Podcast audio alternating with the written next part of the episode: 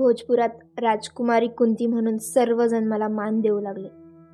मला कोणत्याही गोष्टीची कमतरता भासू नये म्हणून बाबा झटू लागले. रीतिरिवाजाच्या काही काही गोष्टी मला चटकन समजत नसत. वाड्यावर एक वृद्ध दासी होती. ती मला सगळं समजावून सांगत असे. माझी ती अतिशय काळजी घेई. एका नव्या जीवनाला मला सुरुवात करावी लागली. इथं पाठीवरून मायेनं फिरवणारा आईचा हात नव्हता. तरीही मोठ्या निर्धारानं आणि चिकाटीनं मी सर्व शिकत होते. मध्येच कधीतरी एकदम ओरडणाऱ्या टिटवीसारखी मथुरेची आठवण होई. मोठ्या कष्टानं मी ती दाबून टाकली. दिवसेंदिवस मी जास्त समजूतदार होत चालले. अशा अवस्थेतच तिथं माझी दोन वर्षे गेली. राजवाड्याची आता मला सवय झाली होती. एक वेगळं आकर्षण भोजपुराविषयी वाटू लागलं होतं. त्या वृद्ध दासीबरोबर मी कधी कधी नदीवर जाई एकदा मी तिला विचारलं या नदीचं अश्वनदी असं विचित्र नाव का? की ही घोड्याच्या गतीने धावते म्हणून हे नाव आहे? नाही राजकुमारी तसं नाही. पण या भोजपुरामधले घोडे या नदीशिवाय कुठलंच दुसरीकडचं पाणी पित नाही. आणि म्हणून हिला अश्वनदी म्हणतात. ती वृद्ध दासी हुशार होती. तिचं नाव होतं धात्री.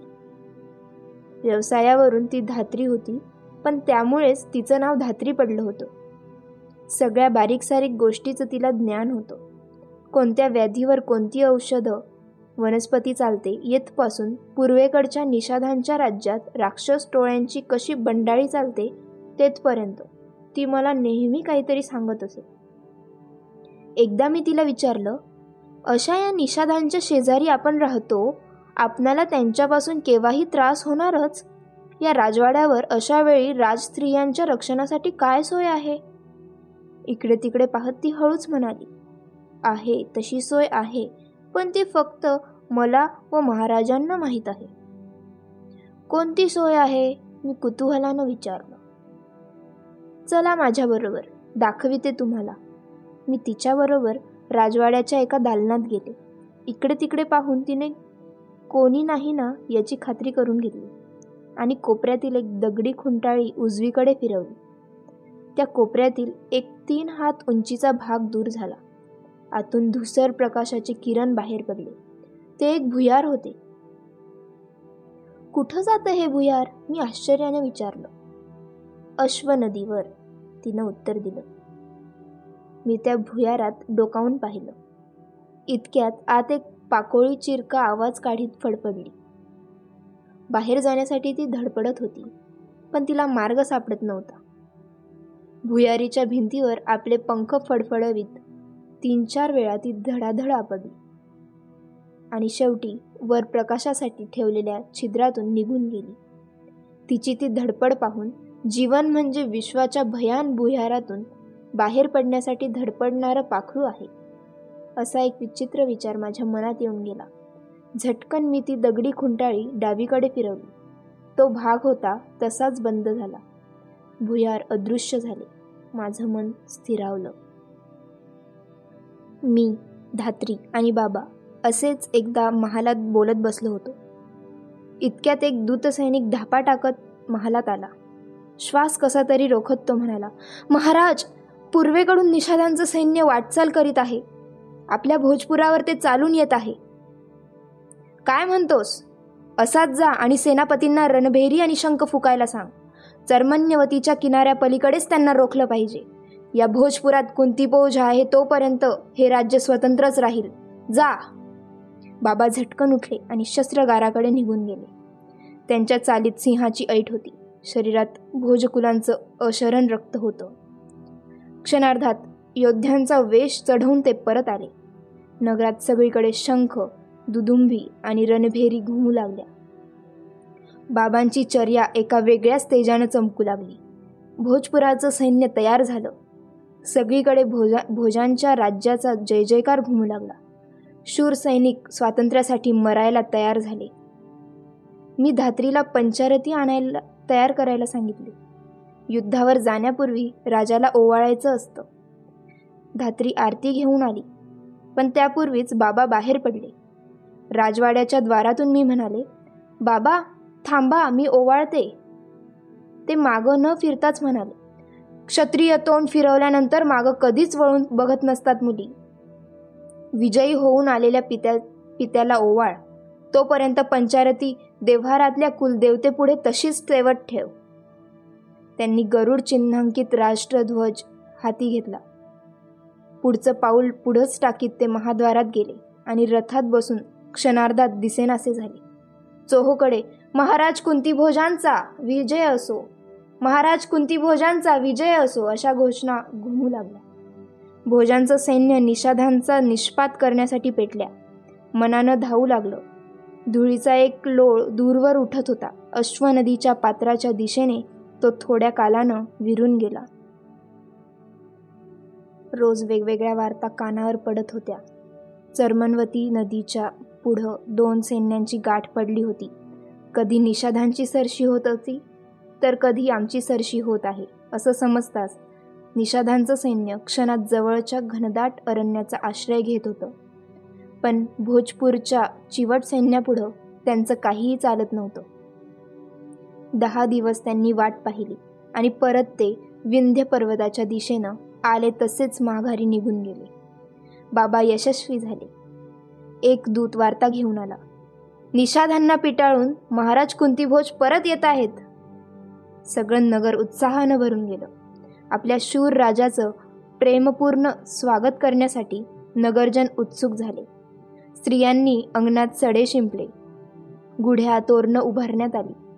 आक्रमकांना पिटाळणाऱ्या कोणत्या वीर राजाचं जनतेला अभिमान वाटणार नाही? अशा राजाचं कोण स्वागत करणार नाही? कोण त्याच्यावर सुवर्ण पुष्पांचा वर्षाव करणार नाही? पंधरा दिवसांनी बाबा विजयी होऊन परत येत होते. पंधरा दिवस कुलदेवतेसमोर इंगुदीचं तेल घालून तेवत ठेवलेली पंचारती हातात घेऊन मी राजवाड्याच्या महाद्वारात उभी राहिले. नगराच्या सीमेवरून नगाऱ्याचा आवाज येत होता. नगरजन घोषणा देत होते. फुलं उधळीत होते. शेवटी आमचं विजयी सैन्य राजवाड्याजवळ आलं.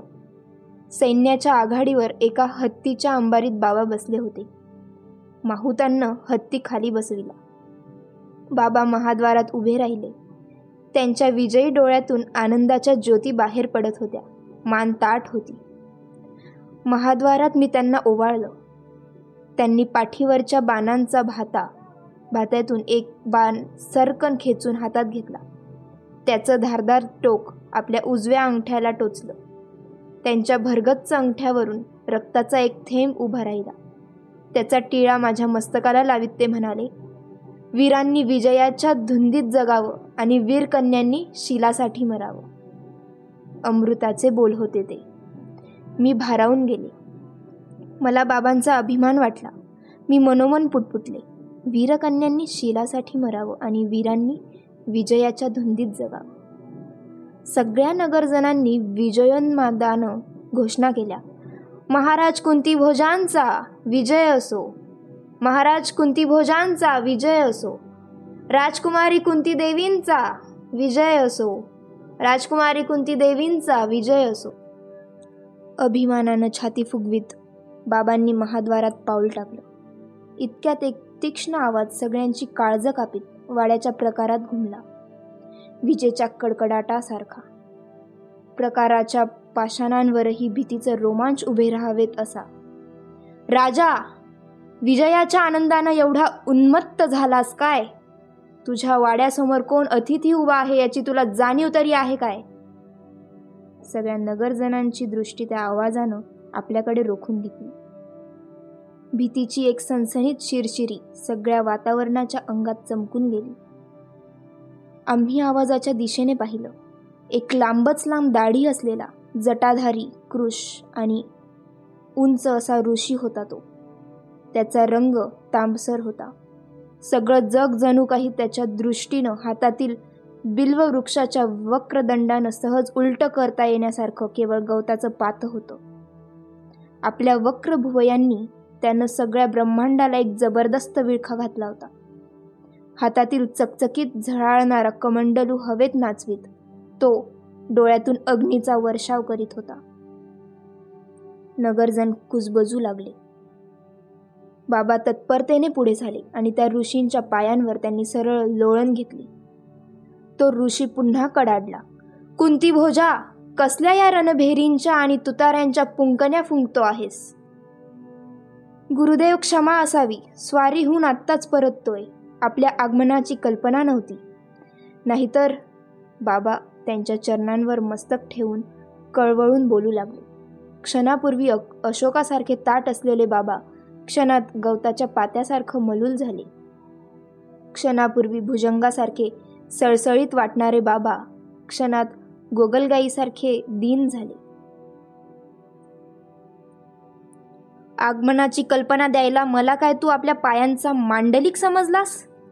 या पृथ्वीच्या पाठीवर हवं तिथं मुक्तपणाने स्वच्छंद फिरणारा मी एक मुक्त ऋषी आहे. हे विसरलास की काय? की ही सगळी पृथ्वी तुझ्या पायाची बटीक झाली आहे? तो ऋषी भुवया वाकड्या करीत परत गरजला. अंगावर कोसळणाऱ्या कड्यासारखाच तो सर्वांना वाटला. क्षमा असावी आपण येणार हे समजलं असतं तर आपलं उचित स्वागत करता आलं असतं. अंग सावरून उभं राहत बाबा बोलले स्वागत आणि मानपान तुझ्यासारख्या नृपांसाठी असतो. मला त्याची पत्रास नाही. क्षमा असावी हात जोडून बाबा दिनवाने म्हणाले ठीक आहे राजा चल. सगळ्या लोकांनी सुटकेचे निश्वास सोडले. धात्रीनं मला पुढे होऊन नमस्कार करायला सांगितला. मीही हळूच पुढे झाले आणि त्या ऋषींना वाकून नमस्कार केला. ही कोण राजा? त्या बाबानं प्रश्न विचारला. ही माझी कन्या कुंती. तुझी कन्या? राजा कुणापुढे तू बोलतो आहेस? याची नीट जाणीव आहे काय तुला? आपले डोळे गरगर फिरवीत ऋषींनी खोचक प्रश्न विचारला. नाही गुरुदेव क्षमा असावी. ही शूरसेन राजाची कन्या पृथा. माझी मानस कन्या कुंती. आज बाबांना काय झालं होतं? पावसानं झोडपलेल्या लव्हाळ्यासारखे ते खाली मान घालून क्षणाक्षणाला त्या दाढीवाल्या ऋषीला नमस्कार का करीत होते? राजा इथं मी काही तीर्थयात्रा करण्यासाठी आलो नाही. मला एक महायज्ञ करायचा आहे. इथं या भोजपुरात आणि या तुझ्या वाड्यात. माझ्या अंतरात्म्याचा मला तसा आदेश आहे. सेवक सेवेला तत्पर आहे बाबा वाकून म्हणाले. हा महायज्ञ साधा नाही राजा. या यज्ञानं ज्या पाच मूलतत्वांनी हे जग साकारलं आहे त्या पंचमहाभूतांना मी माझ्या पायाचे दास बनविणार आहे. ज्या शक्तींच्या जोरावर हे सगळं जग चालतं त्या सगळ्या शक्तींना या यज्ञानं मी दास करणार. समजलास? या यज्ञात काही कमी पडलं तर? त्याने डोळे फिरवले. नाही गुरुदेव. मी आणि कुंती आपणाला काहीच कमी पडू देणार नाही. लक्षात ठेव कुंती भोजा. हा यज्ञ सगळ्या आर्यावर्तात पहिल्या प्रथमच केला जाणार आहे.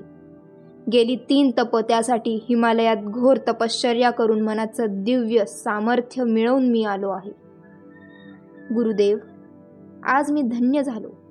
आपण राजवाड्यात चलावं. राजवाड्यात कशाला? जिथं वैभवाचा विलास असतो तिथे आत्म्याचा विनाश असतो. मी पर्णकुटीत राहीन तुझ्या वाड्यासमोर पर्णकुटीत. जशी आज्ञा ही कुंती आपली सेवा करील. त्या ऋषीनं वाड्याच्या महाद्वारातून आत पाऊल टाकलं. सगळ्या लोकांनी घोषणा केली.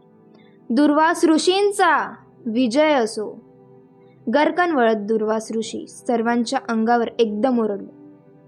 कुणाचा जय जयकार करतात? इथं ओरडण्यापेक्षा शेतात जाऊन ओरडा. धान्याची कंस खाणारी पाखरं तरी उडून जातील.